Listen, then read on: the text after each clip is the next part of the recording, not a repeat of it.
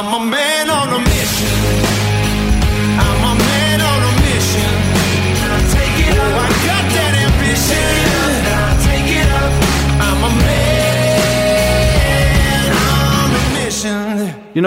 I was reading something on LinkedIn the other day and it got me thinking about the content for this episode. Coming live and direct from Walrus Island, the only place on earth untouched by COVID 19, albeit I see that New Zealand has been trying to muscle in on our action. Now, we are truly abundant on Walrus Island with everything in abundance except the Rona.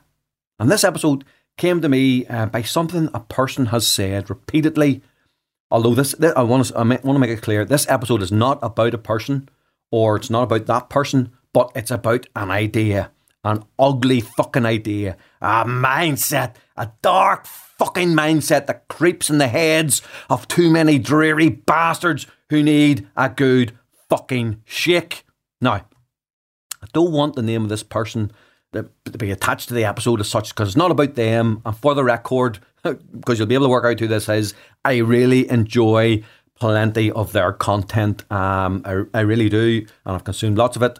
And you'll know them if you're on LinkedIn or maybe if you're on YouTube. And it's Mr. 11X himself, the Wolf of Warrington. And whilst he has some brilliant content, which I really enjoy, he repeatedly says something which I fundamentally disagree with, which is that if you knew how to make money, if you knew the key to unlock riches, if you knew that, you would never share that secret with anyone. And he uses that thesis as the basis to bash many of those that he calls entrepreneurs. Now, for all I know, there may be loads of entrepreneurs out there.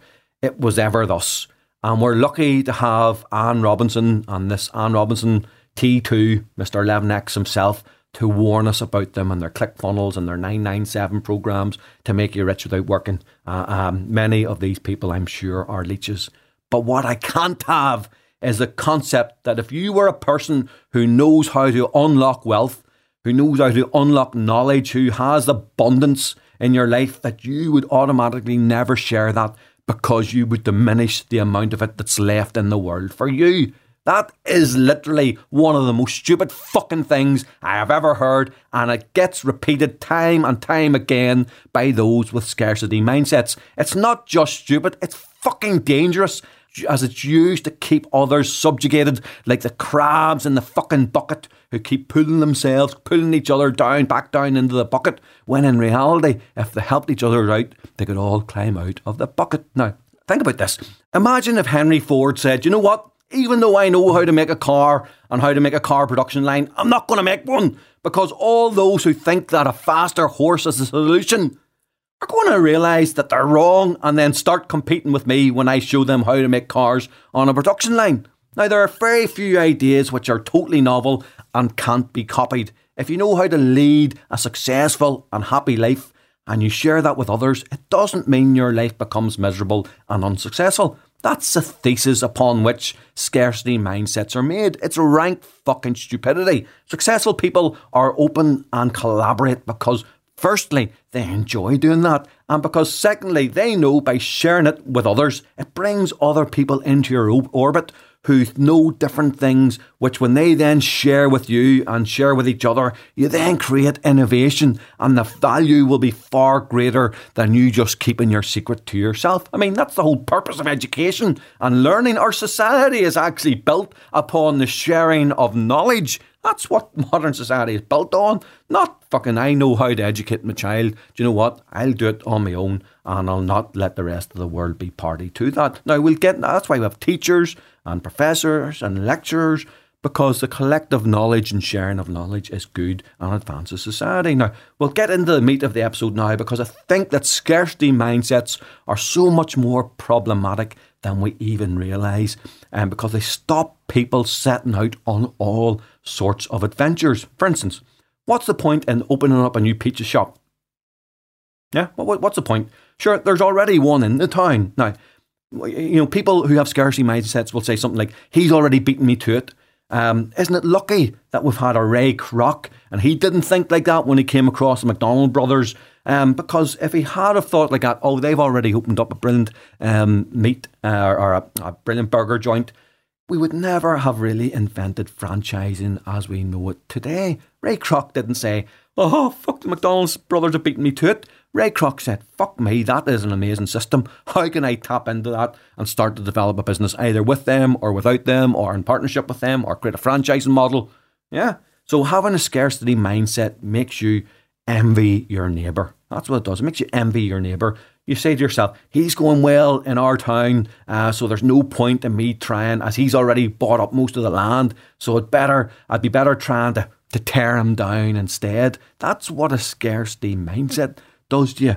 It doesn't. You don't start thinking that guy's bought all the land, but what if I sowed um, a crop for him? Or what if I showed him how he could build houses on his land? Or what if I partnered with him to help him buy more land? Or what if I bought some of the land off him? Maybe he doesn't need all the land. So a scarcity mindset means that you'll start to envy him and tear him down. Someone's already doing something, so you don't try it. Uh, but what if you were better at it? What if you were better at it than them? Or if you put your own personal twist on it and people liked what you did better? Or maybe, God forbid, that there's room for both of you in the town. Now, I mean, what if the Rolling Stones said, we can't release a record, the Beatles have already done it, and we can't be as good as them? Or imagine if the Beatles said, do you know what? We think we've crafted the best ever pop song. We better not release it in case somebody copies it.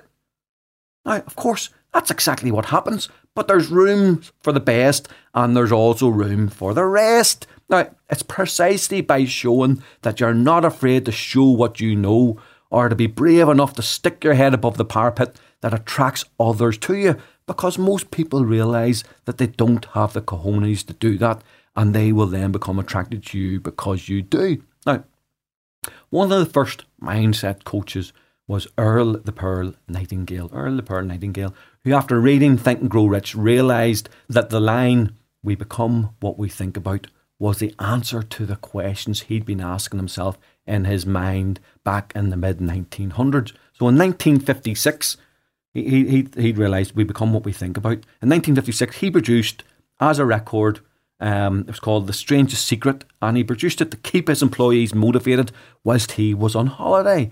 And it was so successful at keeping his team productive that he realised that he had a talent which he then shared far and wide, becoming the most syndicated um, radio programme ever at that time. But what if he had a scarcity mindset and he thought to himself, do you know what?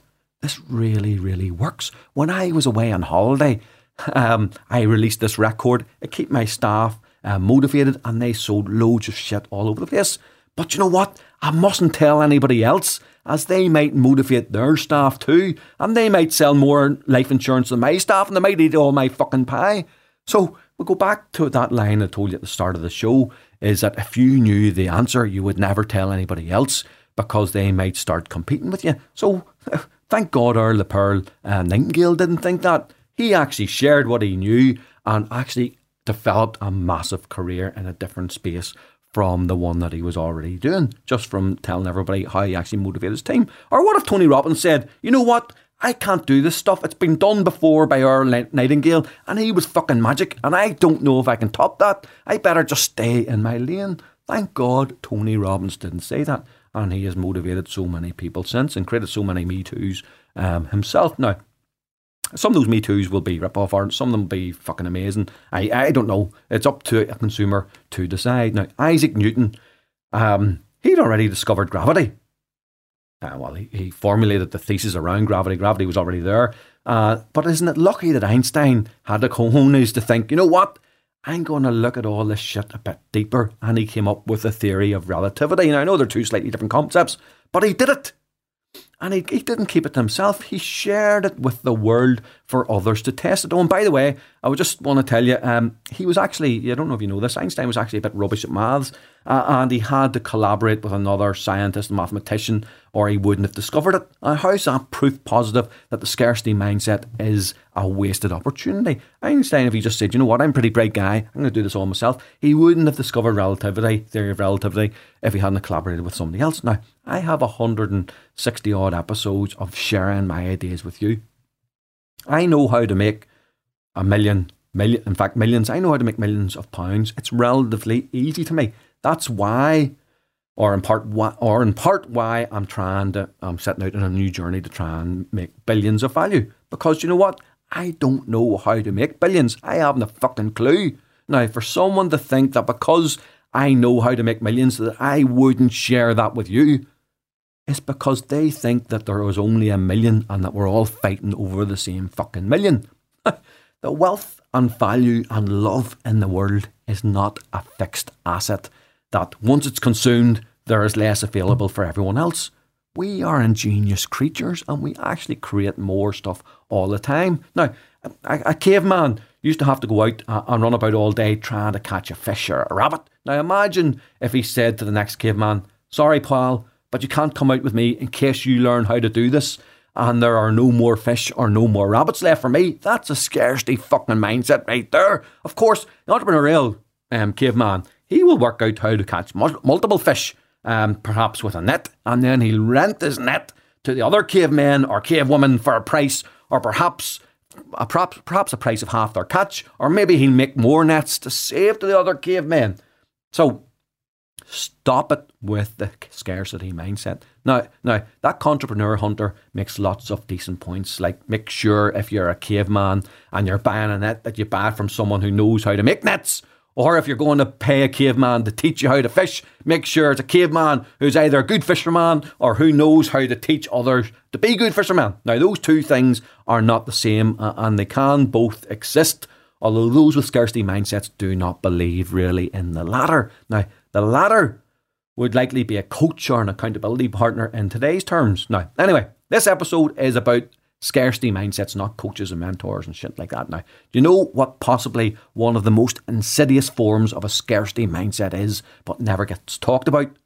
It's the I know everything mindset. In other words, knowledge is finite and I know the fucking heap. Now, these are, are often the cynics and the know it alls and those who like to knock ambition out of people who try to get out of their silos and lurk about at the edges, seeking to knock you. A little bit of knowledge can be a dangerous thing. These people are not willing to learn from others. It's dead easy to say, it's all a load of shite if you haven't tried anything new. Now, I know what I know.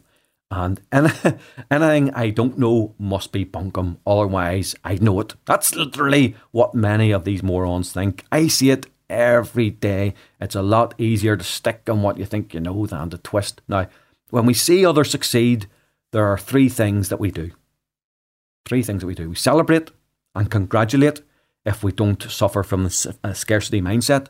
But if we do suffer from it, we're resentful because we think there's less available for us now as they've taken some of what could have been ours. I actually believe that most people are somewhere in the middle.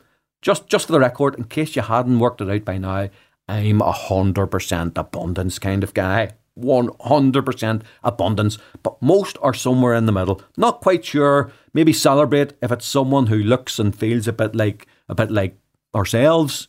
That's successful, celebrate then. But if it's someone who doesn't look or feel a bit like ourselves, we become resentful. Um, but this is what you're missing out on if you're somewhere in the middle. You're missing out on celebrating that person's success, asking that person how they did it, learning from that person.